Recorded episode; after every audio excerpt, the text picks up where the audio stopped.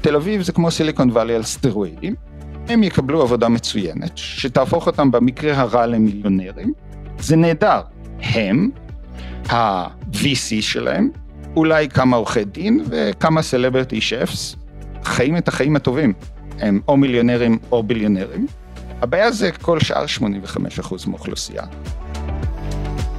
היי, אני הילה וייסברג ואתם מאזינים לצוללת של גלובס. והיום איתי באולפן עורך ההייטק של גלובס, אסף גלעד. היי, היי, מה קורה? מה העניינים? מעולה. אז היום אנחנו מארחים בפרק מומחה ישראלי-קנדי להייטק ולחדשנות בשם פרופסור דן ברזניץ. הוא דיבר איתנו ממש לא מזמן ממשרדו אשר בטורונטו הרחוקה. אצלנו אלה היו שעות אחר הצהריים ואצלו שעות הבוקר, כך שבסך הכל היינו די ערניים. אסף, מה אתה אומר? בהחלט, זה היה ממש כאילו שדן נמצא מולנו ודיבר איתנו אה, הוא היה מולנו, רק בסוג של תוכנת זום כזאת, כן. אותם אנשים, אותה תרבות, רק אזורי זמן שונים שהפרידו בינינו. כן. בדיוק. אז אה, אסף, בוא ספר לנו עוד על דן ברזניץ, ולמה החלטנו לארח אותו בפרק אה, הזה של הצוללת דווקא עכשיו. אז אני הכרתי את uh, פרופסור ברזניץ דרך uh, מחקר קטן שעשיתי על ההיסטוריה של ההייטק הישראלי. Uh, רצינו להבין איך בראי כל מה שאנחנו רואים היום, היחסים הלא תקינים אולי בין הממשלה לסקטור הפרטי, לחברות ההייטק, לאקדמיה, למוסד הבנקאי, למוסד הפיננסי והמימוני שמממן את תעשיית ההייטק. איך זה בעצם קרה לפני 30 ו-40 שנה אה, עם אותם פוליטיקאים. ובעצם הבנתי שבאותם שנים, בשנים המוקדמות, הדברים עבדו די בהרמוניה בסך הכל. נכון שהיו אינטריגות פוליטיות, ומדובר גם בשנים מעצבות של מדינת ישראל, אבל הסקטור, נקרא לזה ההייטק שהיה אז, או חברות הטכנולוגיה, או חברות התעשייה, הבנקים והפוליטיקאים, ואפילו הצבא עבדו די בהרמוניה כדי לקדם באופן משותף את צמיחתו של ענף ההייטק. ופרופסור ברזניץ חקר את ההיסטוריה של ההייטק הישראלי, והוא גם אה, הגיע בעצם למדען הראשי הראשון, יצחק יצא יעקב, שעליו אנחנו גם אה, נדבר בפודקאסט הזה. נשמע עליו עוד, כן. רצינו לדבר עם פרופסור ברזניץ על, על מה שאנחנו רואים היום. באמת, ממקום מושבו כראש הקתדרה לחדשנות באוניברסיטת טורונטו, הוא גם אה, עוקב מאוד מקרוב אחרי מה שקורה בישראל, גם אחרי זירות חדשנות וטכנולוגיה אחרות בעולם, כמו טיוואן, כמו אה, אה, סין, מדינות באירופה, ויש לו יכולת לשים בפרספקטיבה גלובלית אה, את אה, מה שבעצם אנחנו רואים כרגע בישראל, את הירידה אה, בביצועים של ההייטק הישראלי. את הפגיעה אה, במוסדות שקשורים לחדשנות. אה, לא דיברתי, אבל גם תקציב הבינה המלאכותית הממשלתי אומנם המשיך בעוד פעימה של חצי מיליארד אה, שקל, אבל לא, לא הוגדלה כפי שרצו בממשלה הקודמת. זאת אומרת, יש פה בעצם איז, איזושהי תופעה שקורית בפרספקטיבה עולמית של, של מדינות אחרות שעוסקות בחדשנות ומממנות חדשנות. אני גם חושבת שככה בזמנים הטובים, אתה יודע, אסף, בטח בתקופת הבועה, והרבה גם לפניה, התבשמנו כל הזמן בכך שאנחנו אומת סטארט-אפ, ואיזה יופי, והייטק באמת אחראי לכ-15% מהתמ"ג, והוא מעסיק 10% מהעובדים, זאת אומרת, הוא באמת הקטר של המשק, ואנחנו מדברים על זה עכשיו המון בהקשר של המהפכה המשפטית, אבל באמת, דרך השיחה עם פרופסור אה, ברזניץ, אנחנו מבינים שבעצם קיומו של קטר אחד בישראל, תמונות גם הרבה בעיות, ואפשר לעשות חדשנות. גם באופנים אחרים שהם לא רק הייטק, ויש בזה גם אה, הרבה יתרון. שלא לדבר על כך שאפשר גם לעשות הייטק באופנים שיאפשרו לפירות הצמיחה להתחלק אה, בין יותר אה, גוונים ושכבות באוכלוסייה. לחלוטין, ואני חושב שמה שפרופסור ברזניץ אומר לנו, שאנחנו נמצאים בנקודה מאוד מאוד היסטורית. לקח לנו המון שנים להגיע למצב שבו קמות בישראל אה, חברות שהן יוניקורן, זאת אומרת חברות שלא רק עוסקות בפיתוח, עכשיו זה מעלה לי את האסוציאציה של אה, נועה קירל.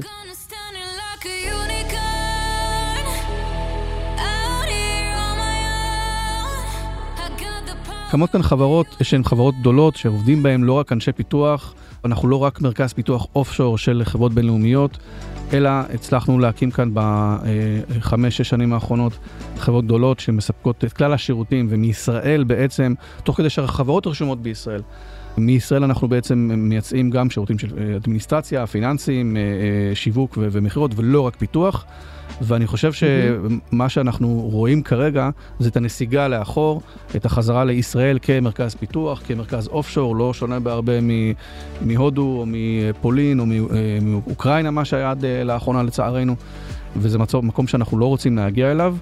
יש בהחלט ההייטק הוא הקטר של המשק, הוא ימשיך להיות הקטר של המשק, והשאלה אם אותו קטר, אה, שנקרא ענף ההייטק הישראלי, יצליח אה, להוסיף לעצמו עוד קרונות או עוד יכולות חדשות שלא קיימות היום, כמו למשל אה, מערכי ייצור. כמו למשל תעשיות חדשות ש... שמאוד קשה למשקיעים המקומיים להקים כאן. בסוף אנחנו מדינת סייבר, מדינת מחשוב ארגוני, מדינת תוכנה. אין כאן מספיק פודטק, אין, אין כאן מספיק מחשוב קוונטי. אין כאן מספיק ביו-convergence, אה, אין פה מספיק תעשיות שהיינו רוצים אה, לשים יותר בקדמת הטכנולוגיה ולפתח את התעשייה הישראלית. אוקיי, אוקיי, אז הנה השיחה המלאה עם פרופסור דן ברזניץ. נדבר איתו על מה אנחנו לא מבינים על מודל עמק הסיליקון, איך כל זה קשור לאי שוויון וגם למהפכה המשפטית. הכל כמובן מגיע גם לשם, בסופו של דבר.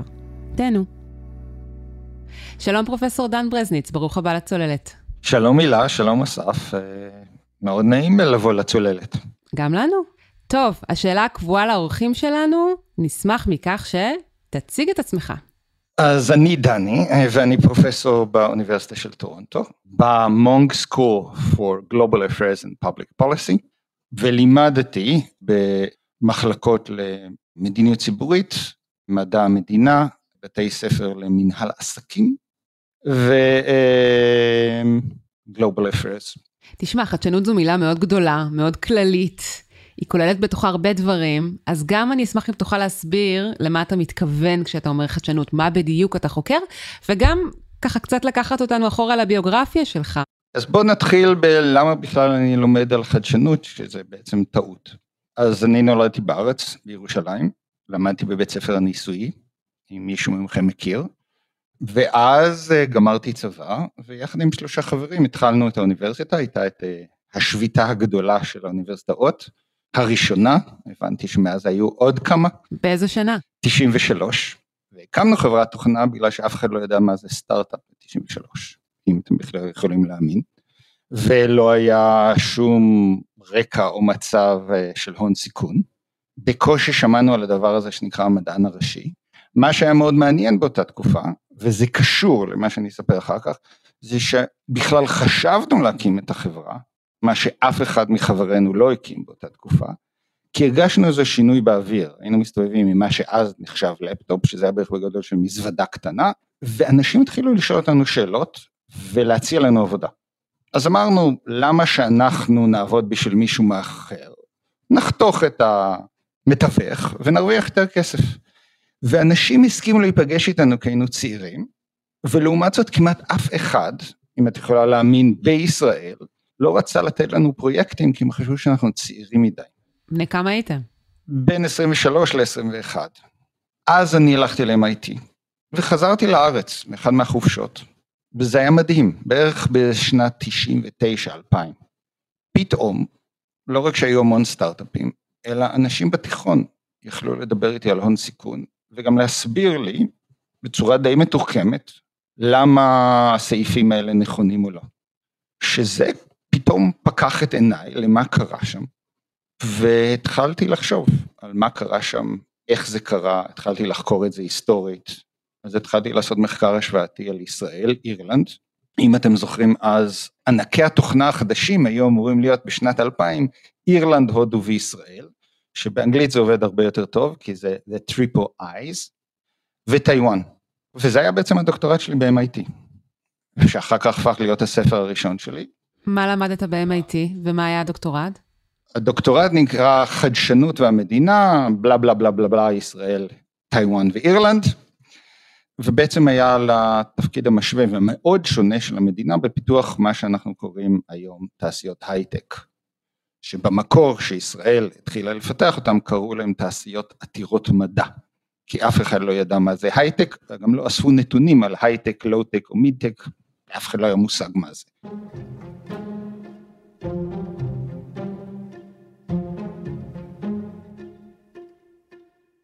אוקיי, okay, אז עכשיו בוא נחזור למהי חדשנות. חדשנות זה לא המצאה, אוקיי? Okay? המצאות חדשות זה לא. האקט של ההמצאה זה לבוא עם רעיונות חדשים. בדרך כלל זה יוצר המון בעיות בכלכלת החדשנות, בגלל שעל זה אתה יכול לקבל פטנט. אתה יכול לקבל פטנט בלי לעשות חדשנות.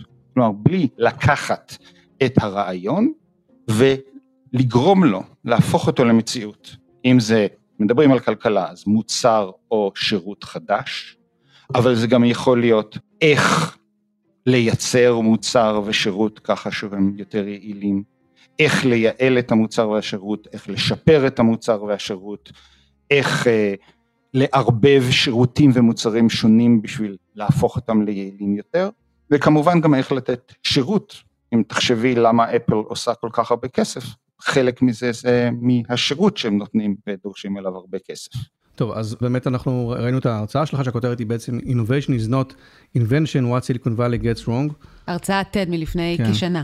אז חדשנות היא לא המצאה כמו שאמרת, אני מסתכל על אה, ישראל שהיא מדינה שגם מחדשת הרבה, גם מקימה הרבה מאוד סטארט-אפים, גם יוצרת מוצרים אה, לשוק, ואנחנו משווים אותה אולי לעמק הסיליקון, או משווים אותה לערים אחרות בעולם. מה כן מאפיין את האקו-סיסטם הישראלי? במובן הזה של חדשנות כמו שכינית אותו עכשיו, ובמה הוא שונה למשל מסיליקון וואלי או ממוקדים אחרים בעולם שאתה חקרת? בעיקר נשמח אם תוכל לחדד מה לא מבינים בסיליקון וואלי. בוא נדבר על תעשיית uh, המוליכים למחצה, semiconductors, שזו תעשייה שיקרה לליבי מכיוון שעשיתי לה הרבה מאוד מחקר, אז בוא נסתכל על תעשיית השבבים. אתה מסתכל על סיליקון וואלי, תל אביב, סיאול בקוריאה, שינצ'ו או טייפיי בטיוואן, שנז'ן בסין, אתה תראה שלכולם, בכולם יש תעשיית שבבים מאוד מפותחת, מאוד מצליחה. למעשה אתה תסתכל על השמות של החברות, ואת תראי לה שכמעט כל החברות הגדולות פעילות בכל אותם מקומות. אז אולי זה בעצם אותה תעשייה. ברגע שאת תתחילי אבל להסתכל על מה התעשייה עושה בכל מקום, יתברר לך שזה שונה לגמרי. אז בסיליקון וואלי ובתל אביב, מה שקורה זה שלוקחים רעיונות חדשים לשים על שבבים. היום אנחנו יודעים, כלומר כל מי שהיה בתעשייה ידע קודם, אבל היום כל אחד יודע שיש רק מקום אחד בעולם שיכול לקחת את הרעיונות האלה ולהפוך אותם לשבב אמיתי, וזה טיוואן, ובעיקר חברת TSMC, Taiwan Semiconductor Manufacturing.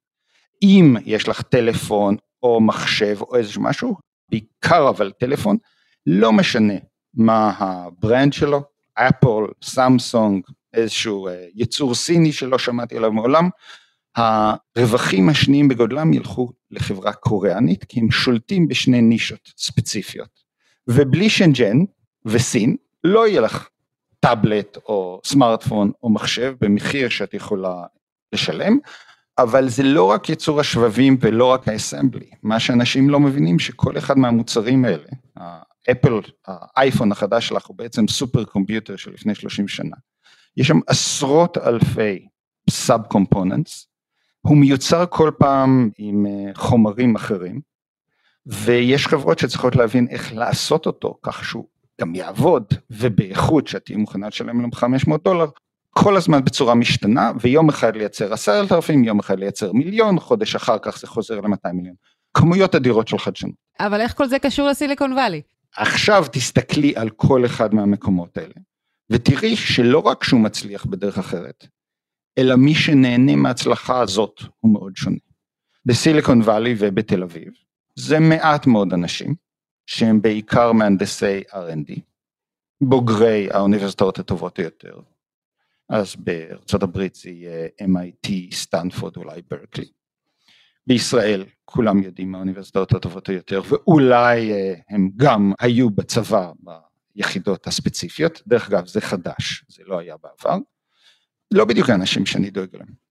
בכל מקרה יש להם עבודה טובה והם ירוויחו והם משכילים ובשביל להתקבל ל-MIT או סטנפורד או ברקלי אתה לא בדיוק אה, אדם חסר יכולת שצריך לדאוג לך. הם מראש מגיעים מהשכבות החזקות יותר באוכלוסייה. ויש להם skills אה, שייתנו להם עבודה טובה. כרגע במודל של תל אביב, למה לדבר על סיליקון וואלי? תל אביב זה כמו סיליקון וואלי על סטרואידים, הם יקבלו עבודה מצוינת שתהפוך אותם במקרה הרע למיליונרים, במקרה הטוב בגלל שהם גם מקבלים כרטיסי לוטו, שזה או מניות או stock options, שאם יש להם אקזיט אז הם יהפכו לביליונרים, זה נהדר, הם, ה-VC שלהם, אולי כמה עורכי דין וכמה סלבריטי שפס, חיים את החיים הטובים, הם או מיליונרים או ביליונרים, הבעיה זה כל שאר 85% מאוכלוסייה, שבמודל הספציפי הזה של סיליקון וואלי העכשווי, שבו אנחנו לא מגיעים לש... בישראל או בסיליקון וואלי לאיזשהו תהליכי ייצור, תזכרי שאפל פעם העסיקה אלפי, אם לא עשרות אלפי אנשים ליד סיליקון וואלי וגם בקולורדו, כרגע מי שמעסיק אותם זה פוקסקון בסין, כלומר החדשנות הזאת לא הופכת לעבודות טובות להרבה מאוד אנשים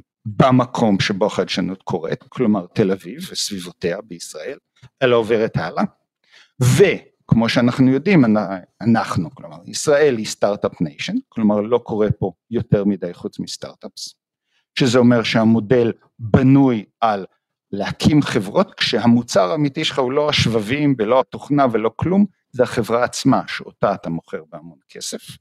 אז מה שאתה יוצר פה היא תעשייה שנותנת עבודות רק לאנשים שגם ככה הם החזקים ביותר. ואילו בטיוואן דברים מתרחשים אחרת? ואילו בטיוואן או גם במקומות אחרים, ודרך אגב כמו שאמרתי חדשנות לא קורית רק בתעשיות ההייטק, את יכולה להסתכל על תעשיית הנעליים באיטליה, שיש לי פרק שלם עליה בספר, בדיוק בשביל להזכיר לאנשים שזה לא רק בסיליקון או בתוכנה. מה שקורה בטיוואן, בדרך אגב טיוואן הייתה חכמה יותר ממדינות אחרות, אז זה קורה גם בסיליקון ושבבים, אבל גם את אותו מודל הם עשו במה שנקרא הנדסת אה, חומרים, ולכן רוב האופניים שאת אה, נוסעת בהם, לפחות הפריים, הגוף, יוצר בטיוואן. המטרה הייתה להביא טכנולוגיה חדשה שבעצם יוצרה במקום אחר, במקרה הזה אה, טכנולוגיית שבבים או הטכנולוגיה של carbon fiber, אם מדברים על אופניים, להביא אותה לטיוואן, ללמד חברות טיוואניות איך להיות הטובות ביותר בייצור של הדברים החדשים ביותר עם הטכנולוגיה הזאת, ולעשות המון R&D על זה, אבל לא המון R&D על להביא מוצרים חדשים לשוק. מה שקורה במצב הזה שכמעט כל השבבים החדשים והרעיונות לשבבים החדשים מישראל, מארצות הברית, מכל מקום אחר בעולם, מתנקזים לחברות הטיוואניות, שמעסיקות לא רק את המהנדסים של האוניברסיטאות הטובות ביותר, אלא גם המון המון אנשים בתהליכי ייצור. והאנשים האלה הם האנשים שמה לעשות לא התקבלו ל-MIT או לסטנפורד כן, אבל את צריכה להגיד שמי שמפתח את השבבים שמייצרים בטיוואן יפותח בין השאר בישראל, זאת אומרת, אתה לא רואה סייטים של פיתוח, של מחקר ופיתוח גדולים מאוד בטיוואן, כמו שאתה רואה אותם נניח ביחס לגודל המדינה במקומות אחרים, ב- בישראל, או בקוריאה, או בארצות הברית. זאת אומרת, טיוואנים, בעצם אתה אומר, הם השקיעו הרבה מאוד בתעשייה, השקיעו הרבה מאוד בהנדסת חומרים, השקיעו בהקמת מפעלים. מצד שני, התרבות האזרחית והתרבות הכלכלית, תראה שם פחות סטארט-אפים, תראה שם פחות חדשנות. לא, אני אראה שם יותר חדשנות, או כמעט אותה חדשנות, אם אתה דווקא מסתכל על פטנטים או דברים אחרים, אבל החדשנות היא ממוקדת לשלב אחר בתהליכי הייצור של אותם דברים. אז אני אתן לך דוגמה לטיוואנים. הטיוואנים גם מאוד מאוד טובים בסטארט-אפים בשבבים, אבל, וגם ה-venture capitalist הטיוואנים יגידו לך, אם אתה רוצה חברה טיוואנית שמפתחת שבבים, אנחנו לא רוצים שזה יהיה שבב ראשון בעולם. אנחנו רוצים שאתה תמצא דרך לקחת שבבים שמישהו אחר בהם מוכיח שיש הרבה כסף, לעשות אותם זולים יותר, טובים יותר לשימוש של הרבה יותר אנשים, ולייצר אותם בייצור המוני. אז יש לדוגמה חברה שנקראת מידיאטק, שכל טלפון בעולם שהוא לא אפל ואולי הגבוהים ביותר, משתמש בשבב שלה. הם לא פיתחו את uh, מה שנקרא System on Chip, המוח של uh, הסלפונים הראשונים בעולם. אבל הם ראו שיש ושאפשר לעשות כסף, פיתחו אחד יותר טוב, הרבה יותר זול, וכרגע מידיאטק מוכרת מיליארד וחצי שבבים בשנה, אוקיי? אבל היא מעולם ולעולם לא תפתח שבב שהוא הראשון בשוק באיזושהי טכנולוגיה. זה לא החוזק שלהם, זה לא הדרך שלהם לעשות כסף. עכשיו דרך אגב עוד משהו על החדשנות שאנחנו שוכחים פתאום הרגע דיברת על זה שטיואן פחות חדשנית אז חדשנות משפיעה על אנשים לא כשאני בא עם המוצר החדש בשוק. תחשוב לרגע חזרה לקוביד או קורונה פתאום יכלנו לפתוח את המחשב וכולנו להתחבר לזום ולהמשיך בית ספר ואני ואתה מדברים כרגע דרך אה, תוכנה דומה לזום. אם תסתכל על הטכנולוגיה הזאת, teleconferencing, היא ישנה מאוד, בת 50 שנה, ואפילו לפני עשר שנים אני והילה היינו עושים הכל בשביל לא להשתמש בה. כי היינו צריכים ללכת לחדר, לא בבית של הילה ובבית שלי, אלא לחדר שעולה מיליארד, מיליון וחצי דולר מינימום, ובשביל להכין את הבלוג הזה, זה היה הון כסף והאיכות הייתה זוועתית. אבל מה שקרה בגלל שבעשר שנים האחרונות היו מיליוני שעות של מהנדסים שכל הזמן חידשו אבל רק קצת את ה-efficiency של האלגוריתם, של Data Communication, של ה-CPU, של ה-MPU, הדבר הפך להיות כל כך זול וכל כך יעיל וכל כך reliable, שהעולם פתאום נקלע לקוביד וכולנו פתחנו זום בלי לחשוב אפילו כמה הוא עולה, והוא עובד. וזאת הייתה הרגע שטלקונפרנסינג שינתה את החברה, לא כשאיזה מישהו נורא נורא חכם הקים אותו פעם ראשונה לפני 50 שנה. תוכל לתת עוד דוגמאות למדינות שבהן פירות החדשנות מתחלקים בצורה יותר שוויונית מאשר בישראל או בעמק הסיליקון? כן, יש הרבה מדינות, כמעט כל המדינות הנורדיות, טיוואן, שוויצריה, אוסטריה, תסתכלי על כל המדינות שהזכרתי עכשיו, את תראי שמבחינת רמת חדשנות, הן באותה רמת חדשנות של ישראל. אבל הן לא נחשבות אומת סטארט-אפ. לא כל כך נורא. דרך אגב, ולחלקם יש הרבה סטארט-אפים, אבל לא רק סטארט-אפים, אוקיי? בואו נדייק. יש גם שוקולד. יש גם שוקולד, יש גם חברות תרופות, יש גם חברות אה, עץ ופורסטרי, יש הרבה חברות. ארה"ב לא קיימת ונופלת רק על המקום סביב סיליקון וואלי, כן? אבל במדינת ישראל יש רק את זה. עכשיו הדבר הנוסף, אני רק רוצה דבר כן טוב, שעד הממשלה הזאת, גם ממשלות ימין וגם ממשלות שמאל עשו. אם אתה מסתכל על אוכלוסייה ערבית, לא רוצה לדבר על הפשע והמשטרה, אבל אתה מסתכל על החינוך של החברה הערבית, ודרך אגב, גם אצל נשים ערביות, והשינוי הוא מהותי ב-30-40 שנה האחרונות, בעיקר ב-20 שנה האחרונות. כלומר, המדינה כשהיא רוצה, יכולה לעשות את זה. לגבי אוכלוסיית החרדים, שהיא מאוד שונה מהערבים, יש לך בעיה שההנהגה הפוליטית של האוכלוסייה הזאת מתנגדת. אבל בכל מקרה, גם אצל הערבים וגם אצל החרדים וגם אצל אוכלוסיות אחרות חלשות בישראל, כשיש לך משבר פוליטי כמו עכשיו, הם יהיו הראשונות להיפגע. הזכרת מדינות אה, מפותחות, כמו המדינות הנורדיות, אה, אה, אוסטריה, שווייץ גם. אני חושב שמה שמשותף לכולן אולי, וכולל גם אולי לעמק הסיליקון, ואפילו למקום שבו אתה גר בקנדה, הם שמדינות הגירה. שקולטות המון המון מהגרים. בישראל הייתה תוכנית בממשלה הקודמת, שעוד מה שנקרא היה שפע ושגשוג בהייטק הישראלי, או בכלל בהייטק העולמי, דיברו הרבה מאוד על הבאת עובדים זרים להייטק הישראלי, מומחים זרים. היום זה קצת אה, ירד מהפרק אולי גם בגלל המשבר בהייטק, פתאום יש אה, מה שנקרא מובטלי הייטק, מצד שני אני חושב שאפילו ההגירה גם כן עכשיו לישראל, כל הנושא של עלייה, עכשיו הממשלה החדשה גם קצת מגבילה אותו. בעיקר ממדינות אה, מזרח אירופה, רוסיה, אוקראינה וכדומה. אתה חושב שהגירה היא מרכיב קריטי להצלחה של ההייטק הישראלי, או שאנחנו יכולים גם להסתדר בלי זה? אני לא חושב. טיוואן היא לא מדינת הגירה. פינלנד היא לא מדינת הגירה. שווייץ בהצלחה אם אתה רוצה להגיע לשם. אני מאחל לך הצלחה רבה, אני לא חושב שאתה תצליח. אה, הסיפור האחר הוא לדעת מה יש לך ואיך אתה משתמש במה שיש לך ודרך אגב הדבר שכן שונה בכל המדינות האלה כולל טיוואן דרך אגב שהייתה הרבה יותר ענייה מישראל היא ההחלטה הפוליטית של כל הממשלות שלהם שצריך גם לדאוג לחלוקה הוגנת ושהמטרה היא לא, היא לא הצלחה לשם הצלחה, אלא המטרה היא להעלות את כל הסירות למעלה. ושאם זה לא קורה, תפקיד המדינה הוא לדאוג שיש שוויון לא יהפוך להיות uh, ברמות הפסיכוטיות שיש לכם אותו עכשיו בארץ. כי אם אתה לא עושה את זה, יהיה משבר פוליטי נוראי.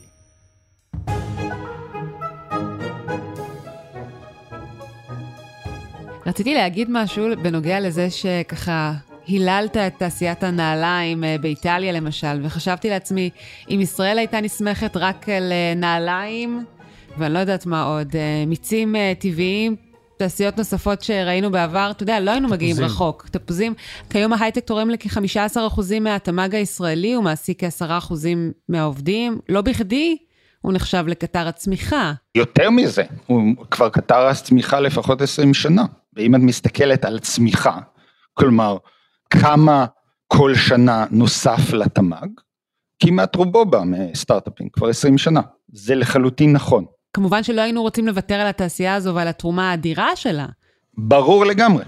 ודרך אגב, זאת לא היה גם, אם מדברים על ההיסטוריה, זה לא היה החזון.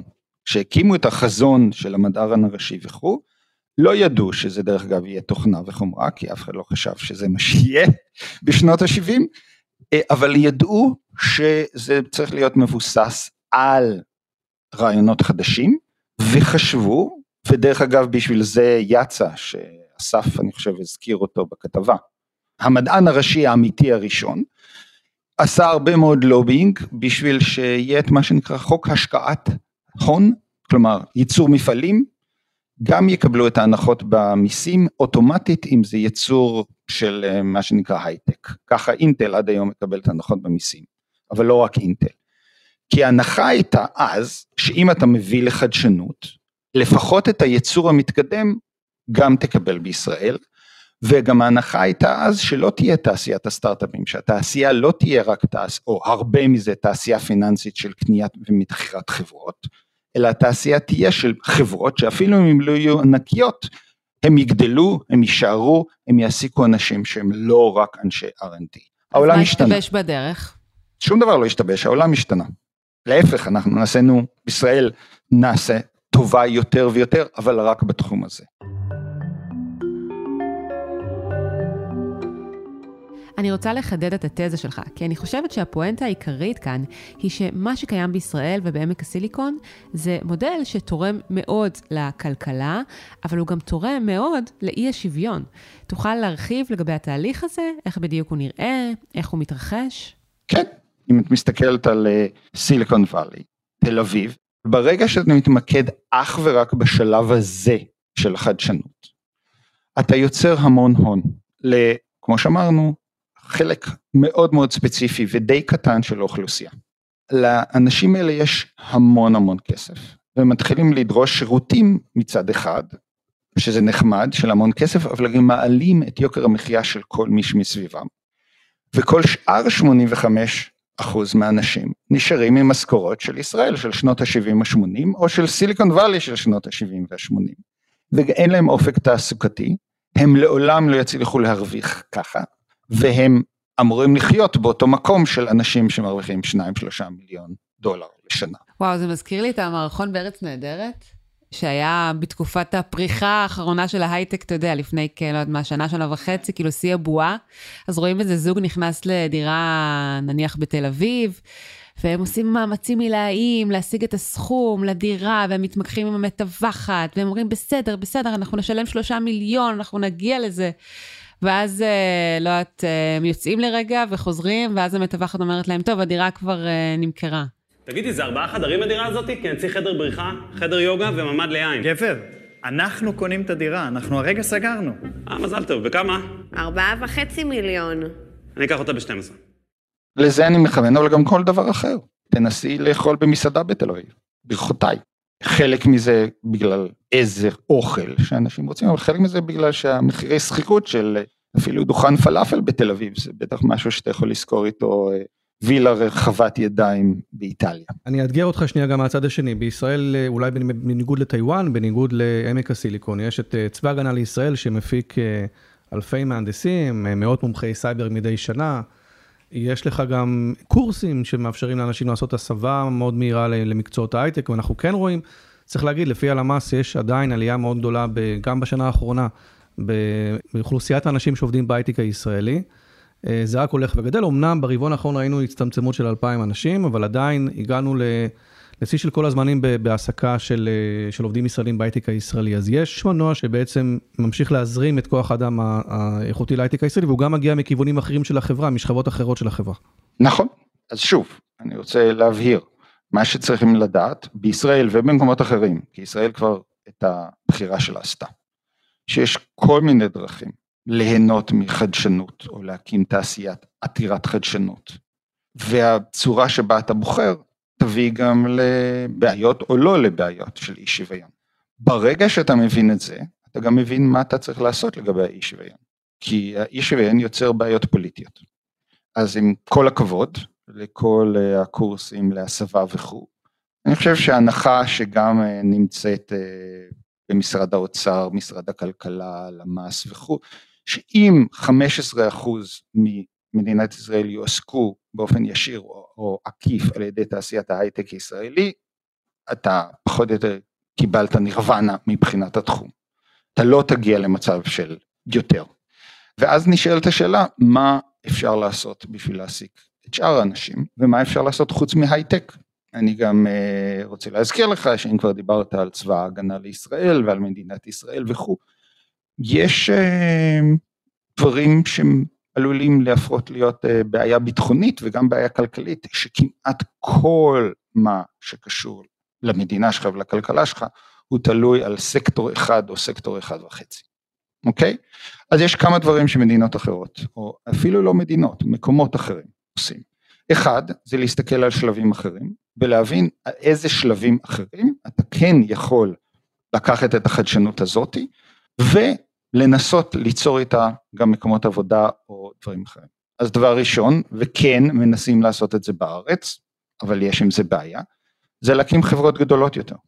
כי ברגע שאתה מעסיק חברות גדולות יותר, שהן מבוססות יותר בישראל, שיש בישראל לא רק את המרכז פיתוח שלהם, אתה מתחיל להעסיק את כל העובדים של ההנהלה, ואת כל העובדים של ה business development, ואת כל העובדים של ה back office, שהם לא יהיו מהנדסים. דבר שני, אתה יכול, יש הרבה מדינות שמנסות להבין איפה יש יותר זליגה להעסקה של אנשים עם אה, יכולות אחרות, לא רק יכולות R&D. אז אני אתן לך פשוט דוגמה מאוד קטנה, אבל אם אתה מסתכל על הייטק בחקלאות, ישראל כרגע מובילה בתחום של אה, ייצור בשר, כן, במעבדה.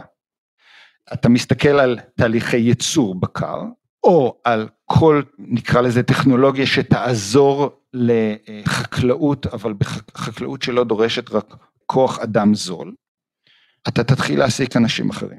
ישראל כרגע מלאה באנשים שבאמת יודעים איך לעשות חומרה ותוכנה הכי טוב בעולם, והם אלה שבאים עם עוד ועוד מוצרים אה, ו-R&D. אז נשאלת שאלה מעניינת, אם יש לך כבר תעשיית הון סיכון שנותנת פחות או יותר יותר כסף לבן אדם מאשר כל מקום אחר בעולם, האם זה לא תפקיד המדינה להשקיע הרבה הרבה יותר כסף בפיתוח, נקרא לזה הייטק, בתחומים אחרים של המדינה? שאלה מעניינת. שנשאלה כמה פעמים, אבל מדינת ישראל העדיפה לעולם לא לענות עליה. אז בעצם מה שאתה אומר זה שישראל צריכה להתמקד כיום בלפתח עוד תעשיות, לפתח חברות בנות קיימא, אה, לא להיות כל כך ממוקדת אה, אקזיטים, בין אם הנפקה, בין אם רכישה. כן, ודרך אגב, בשביל שזה יקרה, צריך גם לדבר על דברים שאנשים לא אוהבים לדבר עליהם, ואיך אנחנו מממנים את חברות ההייטק שלנו. מה זה אומר? לדוגמה, ברגע שאתה הכנסת, ודרך אגב, זה נשמע איום ונורא, אבל רבים מחבריי הטובים ביותר מאנשי הון סיכון, והם לא אנשים רעים, אבל הם, הון סיכון מטרתו האמיתית הוא להרוויח כסף. איך הוא מרוויח כסף? הוא מרוויח כסף כשהוא מוכר את החברות שבהם הם השקיעו בהם. אבל זה המודל, לא? זה המודל. זה המודל, כן, ואתה צריך לקבל את זה. והמודל הוא לא רק זה, אלא אתה, גם אלה שטוענים שהם ארוכי טווח, יש להם קרן, שהיא לרוב בערך בין 7 ל-10 שנים נגיד, הם צריכים להראות הצלחות לפני שהקרן נגמרת, כדי שהם יוכלו לגייס את הקרן החדשה, אוקיי? אז לא משנה איך אתה מסתכל על זה, ברגע שחברה קיבלה השקעת הון סיכון, היא צריכה לתת למשקיעים האלה financial exit, some way over other. עכשיו, זה לא הולך להשתנות בישראל. אין מצב שזה ישתנה ולא צריך שזה ישתנה. מה שכן אפשר לעשות זה לדחות יותר ויותר את האקזיט הזאת, את היציאה הזאת, כדי שהחברה תגדל כמה שיותר בישראל.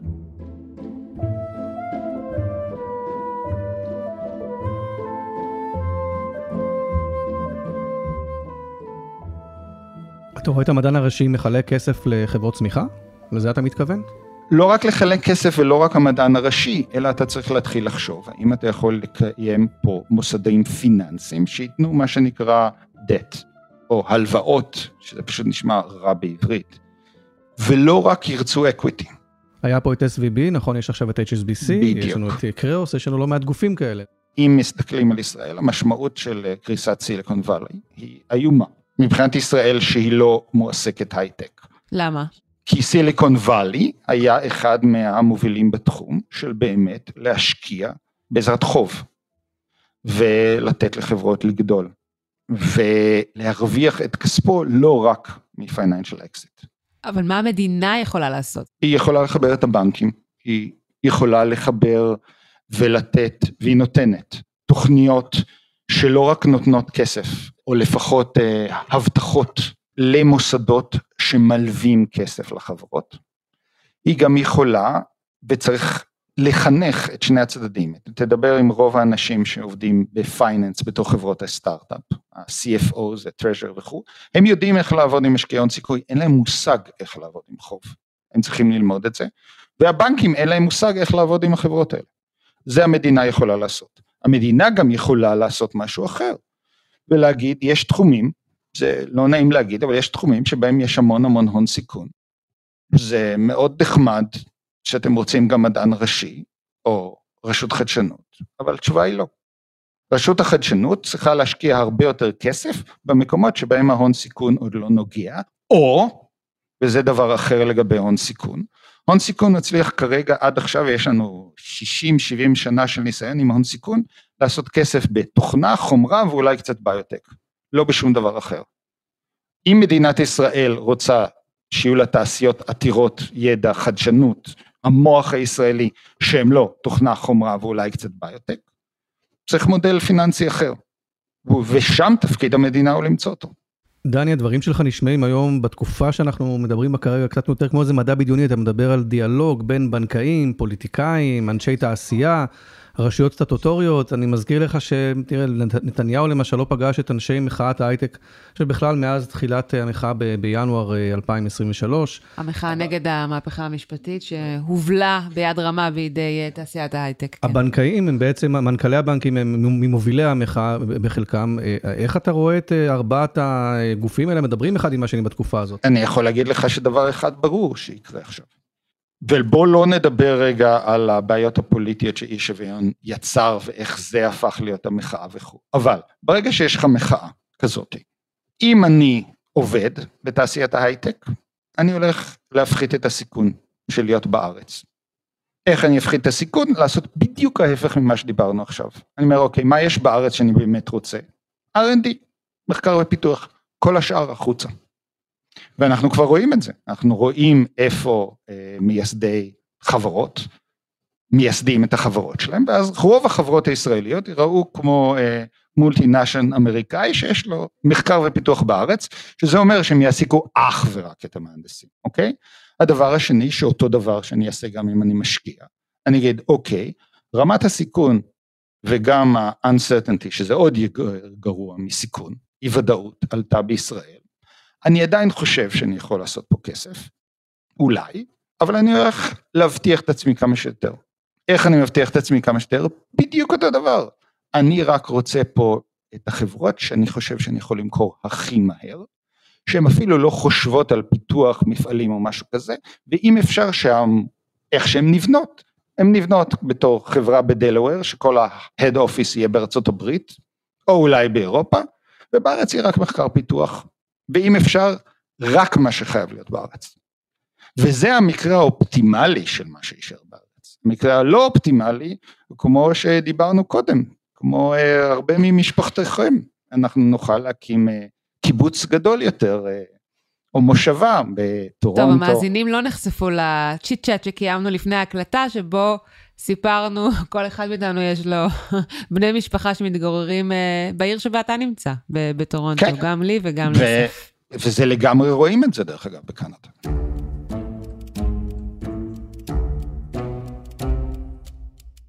אני רוצה להחזיר שנייה את השיחה שלנו אחורה. תראה, דיברת על החלטות פוליטיות, החלטות uh, שלוקחת הממשלה, בין אם זה בישראל, בין אם זה בטיוואן, לפיתוח התעשייה שלה.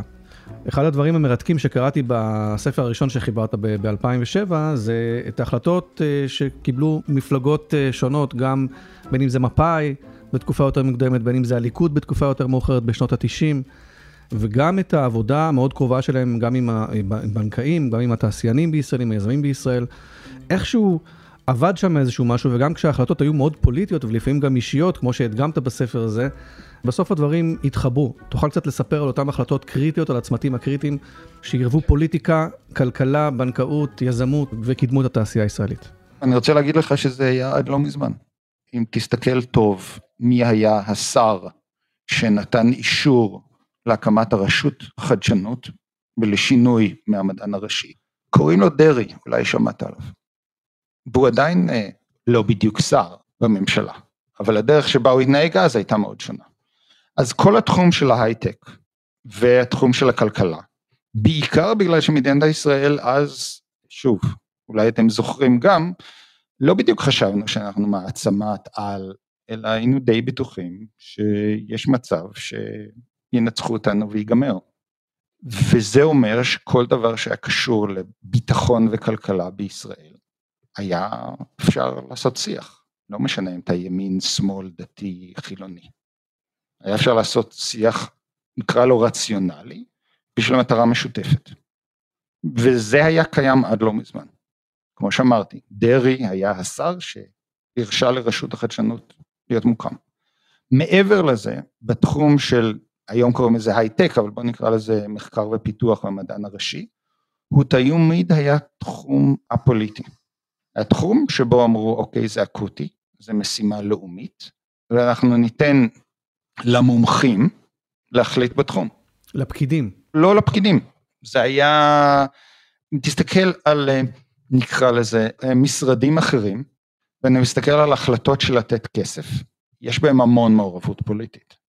אתה מסתכל על מה שהמדען הראשי עשה לאורך כל שנותיו, אף אחד לא ניסה להתערב שם פוליטית. זה היה גם בגלל שזה לא המון כסף לכל פרויקט, אבל חלק מזה זה גם בגלל, אה, נקרא לזה הלינגו, זה לא נקרא ועדת השקעות, זה נקרא ועדת מחקר, והיא מקבלת אבלואציה מאנשים טכנולוגיים שאומרים החברה של הילה ואסף והמוצר שלהם אקס הוא פיזבילי, אקספורט ומשני מומחים בתחום התוכנה שהילה ואסף רוצים לעסוק בו. וההחלטה היא מקצועית גרידא. וזה היה אפשרי, ואני חושב שעדיין עד uh, הממשלה הנוכחית, נכון זה היה ברמה יורדת והולכת, אבל עדיין אפשר היה להגיד אוקיי זה משימה לאומית, זה מה שצריך לעשות, הפקידים כמו שאתה קורא להם, אבל גם השרים ואנשים שבסביבם, היו אומרים בתחום הזה אנחנו מסתכלים מקצועית גרידא. זה מה שצריך לעשות, יש פה בעיות, צריך לדבר עם הבנקאים, היום זה נראה כל אחד בשביל עצמו.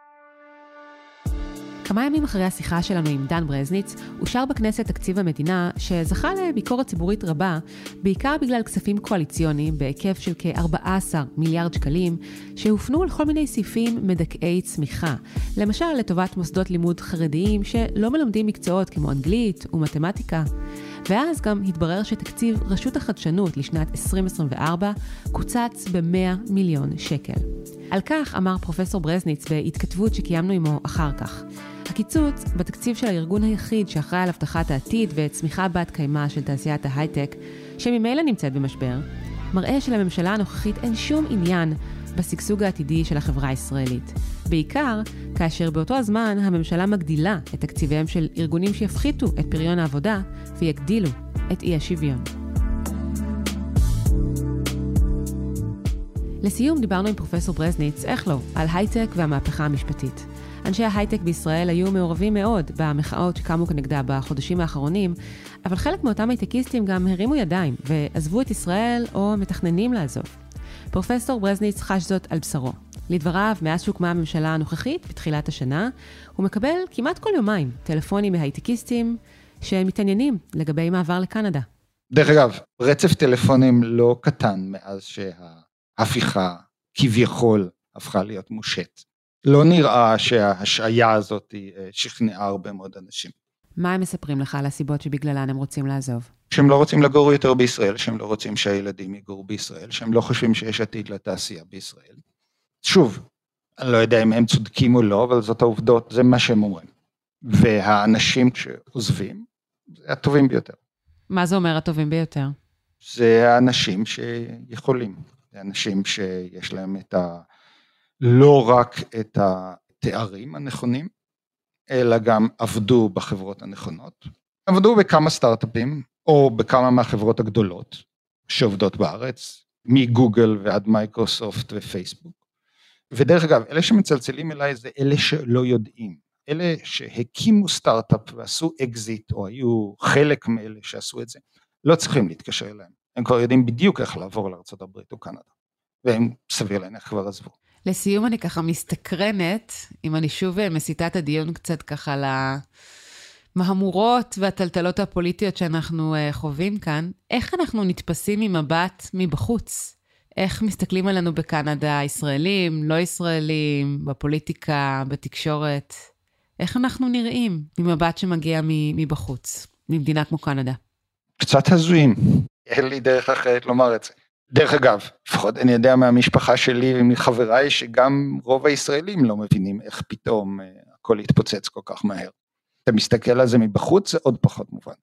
רוב המדינות או אנשים שבכלל חושבים על ישראל, אם הם לא ישראלים, ומסתכלים על ישראל, מנסים להבין למה מדינה שנראתה שהיא כל כך מצליחה, שסוף סוף מצליחה לעשות שלום, אולי לא עם הפלסטינאים, אבל עם כל המדינות במזרח התיכון, מחליטה להתאבד.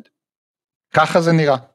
אבל אתה יודע, יש איזושהי אמירה שלפיה אה, אתה יכול לצאת מישראל, אבל ישראל אף פעם לא יוצאת ממך. זאת אומרת, הרבה ישראלים מרגישים תמיד בלב ישראלים וקשורים מאוד, אז ככה אני תוהה לגבי החוויה האישית שלך. זאת אומרת, כמי שכבר גר מחוץ לישראל, אתה אומר עשור פלוס שנים, עד כמה בעצם הלב אה, תמיד מרגיש אה, כמה הביתה? זה אני ועצמי, אוקיי? זה לא אנשים אחרים, אבל גם אנשים אחרים. מדינת ישראל השתנתה. אז אם אתה נמצא מספיק זמן בחוץ, הלב אולי כמה למשהו, אבל הלב תמיד כמה לילדות. אם אני אחזור היום לירושלים, זה לא תהיה ירושלים שאני זוכר, וגם זה לא תהיה תל אביב שאני זוכר, אז אתה תמיד כמה למשהו, רק זה משהו שכבר לא קיים. זה אחד. שתיים, בסדר. איכשהו אה, אתה כמה כמה, והיהודים תמיד מתלוננים, אבל לא נראה לי שאף אחד אה, חוזר. אנחנו מקווים שנפגוש אה, אותך גם אה, בימים אה, טובים יותר, כשהדברים אולי יהיו ברורים יותר. זו הייתה שיחה מרתקת ומאוד מאוד חשובה. פרופסור דן ברזניץ, תודה רבה. תודה רבה. לא דבר. עד כאן עוד פרק של הצוללת. אתם יכולים למצוא אותנו באתר גלובס, בספוטיפיי או בכל אפליקציות פודקאסטים. נשמח אם תעשו לנו subscribe, ואם אהבתם, שלחו את הפרק לחברה או חבר שאתם אוהבים, וגם תנו ציון או תכתבו תגובה. ואם אתם אוהבים את התכנים של גלובס, אפשר גם לעשות מנוי. כל האפשרויות נמצאות באתר שלנו. אור שמיר ערך את הסאונד. בצוות הצוללת חבר גם אורי פסובסקי. אפשר לדבר איתנו בפייסבוק, אינסטגרם, טוויטר, אפילו לינקדאין. חפשו את השמות שלנו ושלחו לנו הודעה. השיר יוניקורן ששמעתם בפתיח בוצע בידי נועה קירל, כמובן, ונכתב והולחן בידי דורון מדלי, ינון יהל ומאי ספדיה. הקטע של ארץ נהדרת הוא באדיבות קשת 12.